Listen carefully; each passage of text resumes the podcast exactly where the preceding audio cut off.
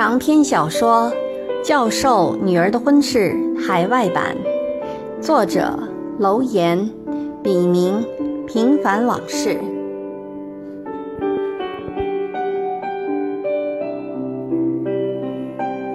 仅以此书献给那些在异国天空下挣扎过、奋斗过、迷茫过、失去过，更收获了的人们，让我们共勉。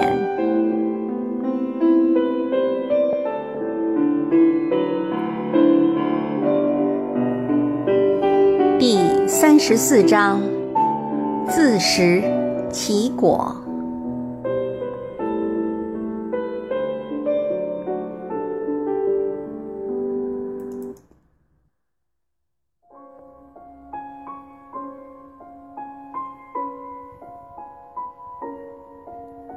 七绝，藏秋。去年携手看落花，今朝双染独成画。留情晨露风吹去，悲秋莫向旧时趴。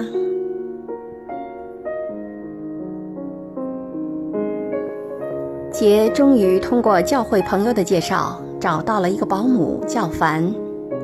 凡是长得如花似玉的北京姑娘，但经历非常复杂，才30出头就已经结过2次婚。她还是姑娘时，就糊里糊涂地被流氓团伙轮奸过，后来嫁给了一个法国人，两人生了个儿子。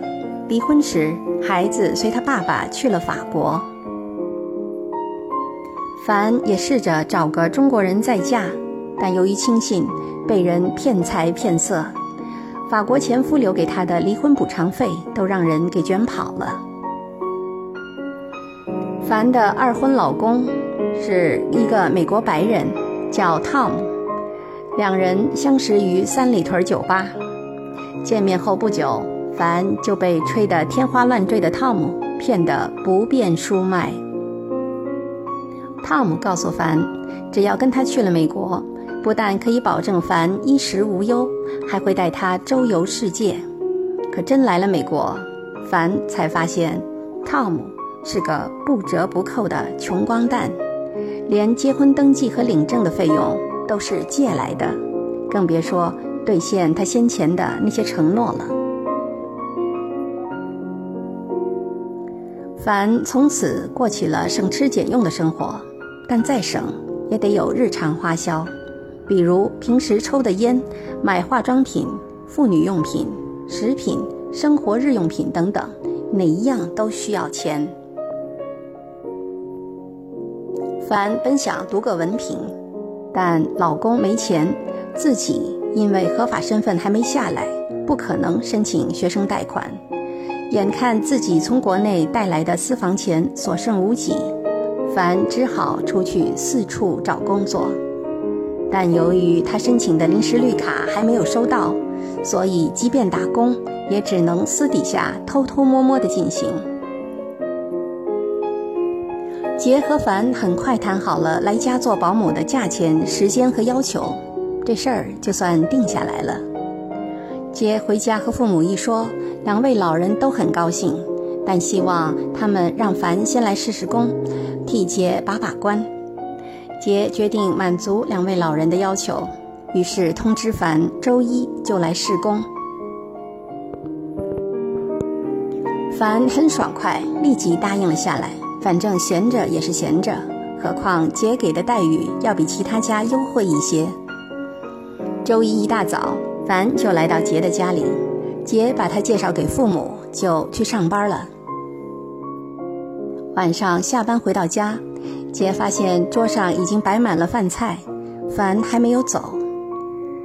杰母见杰回来了，马上过来说明情况。小杰呀，是我看着凡这孩子挺可怜的，我让他留下来等你回来一块儿吃晚饭的。杰一听，心里明白，凡应该已经顺利通过了他父母这一关。好啊，一块吃吧。凡真的很不错，不但带小孩子细心周到，还做得一手的好菜。你看看，这一桌子都是他做的，这下我和你爸总算放心，可以安心的回国了。杰姆喜滋滋地说。杰哪里知道，凡在他上班的时候，不但在他父母面前交了一份满分的答卷，还把他父母哄得团团转，掏心掏肺地带他。也难怪，凡在出国前就是外企的白领，又是大学毕业生，出来做保姆只能算是谋生的下下策。但杰还是从凡时常会若有所思的眼神中感觉到他有所隐瞒，至于是什么，杰也说不清楚。凡临走时，杰把他送到门口，突然隐约闻到一股烟草的味道，这才恍然大悟，凡是个瘾君子。你抽烟？杰不动声色地问。啊，凡的神情顿时有些紧张。这没什么，但最好别在我家里抽，可以吗？大人倒没什么，我是担心对孩子不好。杰尽量用诚恳的语气说，生怕凡认为自己挑剔。可以，当然可以。北京女孩抽烟的多吗？很多。啊，杰点到即止，凡已经心知肚明。我先走啦。好啊。望着渐渐走远的凡，杰产生了一丝犹豫。他担心凡不遵守诺言，会趁白天在家里带小杰西卡时偷着抽烟。但后来杰还是决定信任他，而且第二天就打电话通知凡隔天来工作。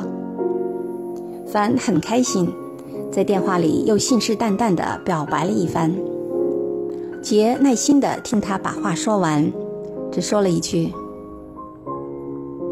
凡，把烟戒了吧。”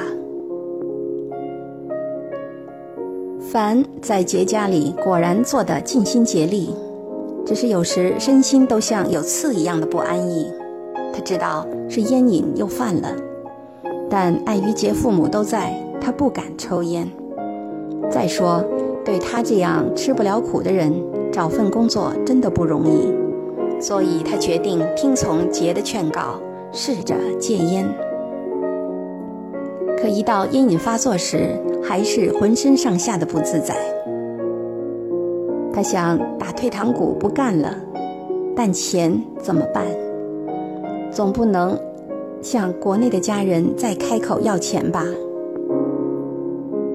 为此，凡曾偷偷地哭过好几次，心想来美国这么苦，就剩下这点兴趣了，还得戒掉，那人生的意义还在哪里呢？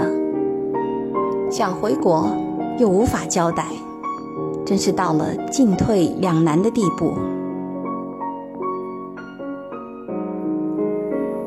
杰的丈夫康因为警方的限制令，在学校的国际学生公寓住满一周，回来后变得沉默寡言。他主动提出去客厅里的沙发上睡，杰求之不得，于是顺水推舟地答应了。康现在有事没事都在实验室里待到很晚才回家。他对杰说自己很忙，其实这倒不是他和红之间的关系到了如胶似漆的地步。凭良心讲，从拘留所出来以后，康一次都没有再碰过红。他没心情，也害怕再出事。康觉得自己很没面子，而且拘留所这件事给他的身心留下的阴影久久挥之不去。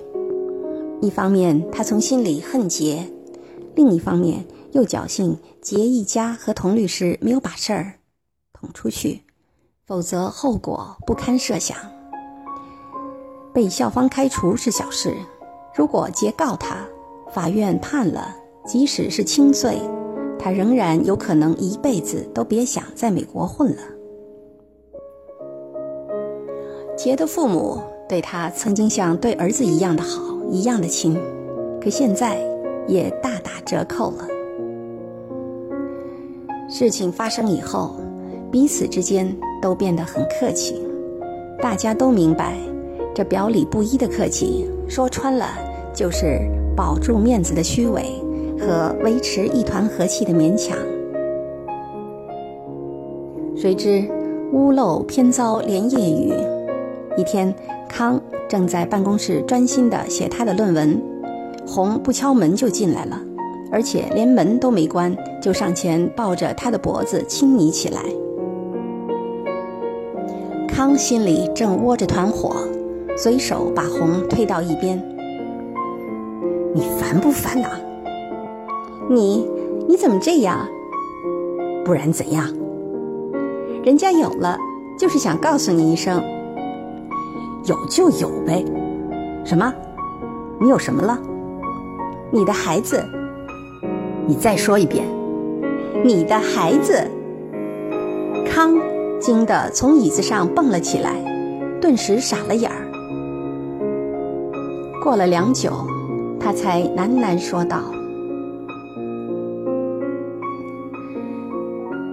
有什么办法打掉吗？这不是中国，法律不允许的。红的话有如晴天霹雳，让康更加目瞪口呆。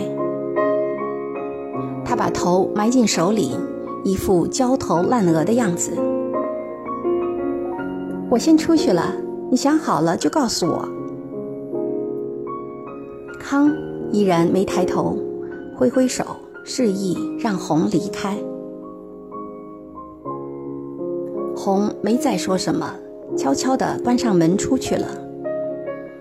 康猛地起身，把桌上的东西全部挥到地上，玻璃杯爆裂的声音非常刺耳，没走多远的红听得一清二楚。他伤心地捂着脸跑到洗手间里痛哭起来。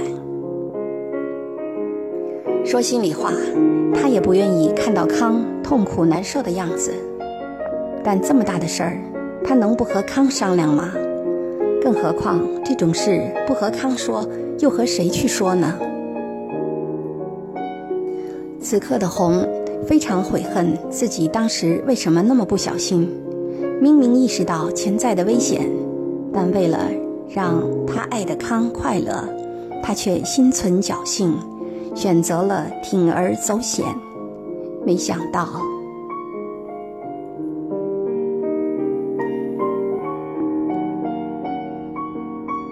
但康的不担当让红感到非常失望。康是个已婚的男人，难道没有起码的避孕常识？而且康在红的眼里做事一向一丝不苟，严谨有余。红对康除了崇拜、爱慕，还有信任。想到这里，红就越发哭得伤心起来。真是无巧不成书，部门秘书来上厕所，听到有人哭泣，立即在外面大声地问道 Are you okay? 红立即止住哭声，连忙说 I'm okay, I'm okay。 红捂着脸夺路而去，秘书望着红的背影摇摇头，满脸狐疑。红来到实验室大楼的外面，精神恍惚，漫无目的地向不远的运动场走去。那里没人，红就想一个人静一静。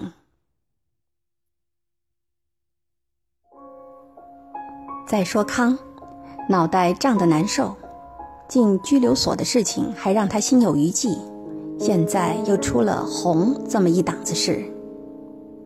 一想到自己的前途，康就从心底往外冒凉气。他真的输不起。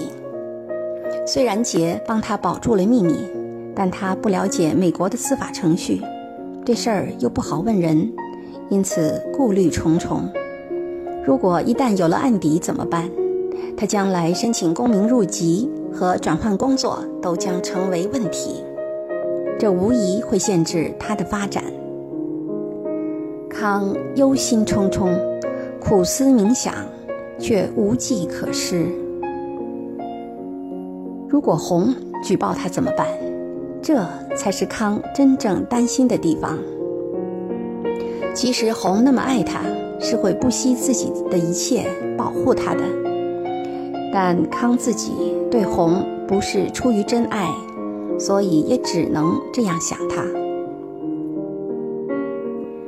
康这种始乱终弃的逻辑根本做不出任何负责任的表现，他越想越害怕，立即换了便装出来找红。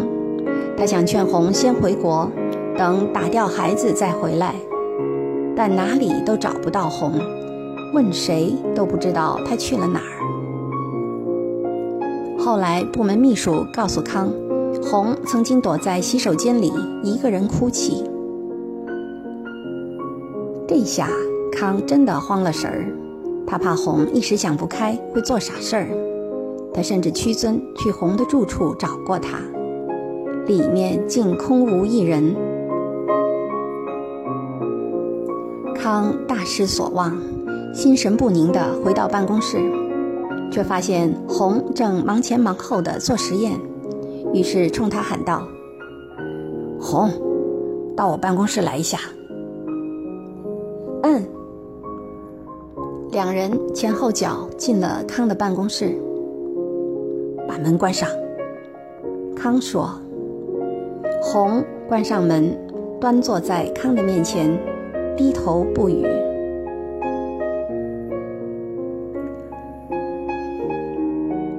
你回国把孩子打掉，我这里有$3000，买张往返机票，再买些补品。另外，你不在学校期间，工资照发。康见红没有闹的意思，就直截了当地说：“我不需要钱，你说什么时候走？当然越快越好。我听你的。”康没有想到他们之间的谈话会如此顺利，而且红一点条件也没有提。他哪里知道，爱这东西在许多时候就是这么的不可思议。红为了他不惜牺牲自己的一切，康甚至怀疑红能这么轻易答应他，是不是有什么企图，或将来对他有更多的要求。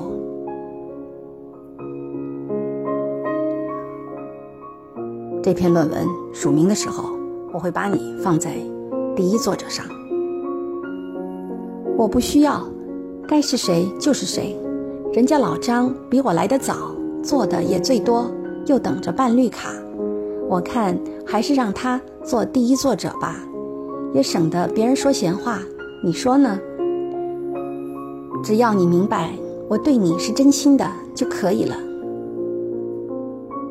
如果没什么其他事，我这就去买机票了。去吧，我会考虑补偿你的。红没再吭声，闷着头出去了。康坐在那里，一时间还没回过神来。难道这事情就这样轻而易举地过去了？康真的糊涂了。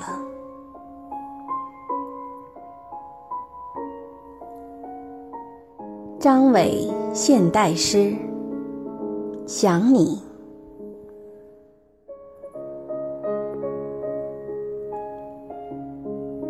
在6月的雨里，无主的落花把心情也凋零的残缺。我曾用忘记的魔咒搭起一道屏障，去窒息那些无望的思念，却在这哭泣的飘红中破碎。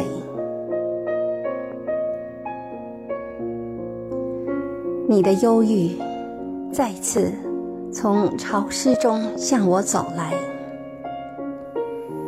我闭上双眼和喜欢鼓噪的双唇，就自欺欺人地以为一切都已经过去。你却伫立在每一滴雨点上，淋透我的思想和精神。我知道是白云把你托付给明天，在你我都困惑时，轻易就离间了我们的爱情，从此天涯海角如同隔世。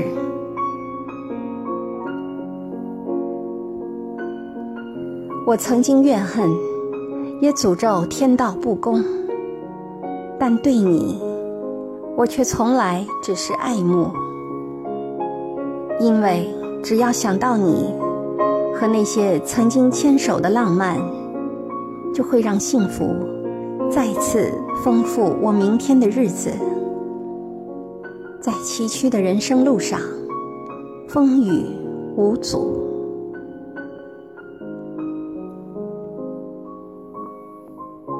你没有离开，也从来不曾在我的视野里消失，就像这6月里的小雨，连绵不断，直到永恒。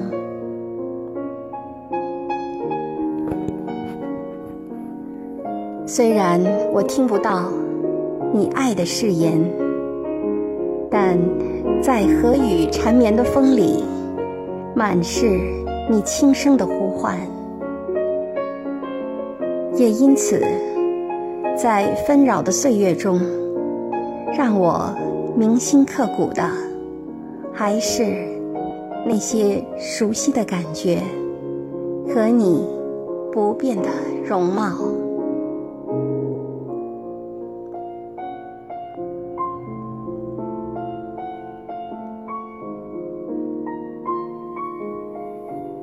敬请继续关注教授女儿的婚事海外版第35章，引狼入室。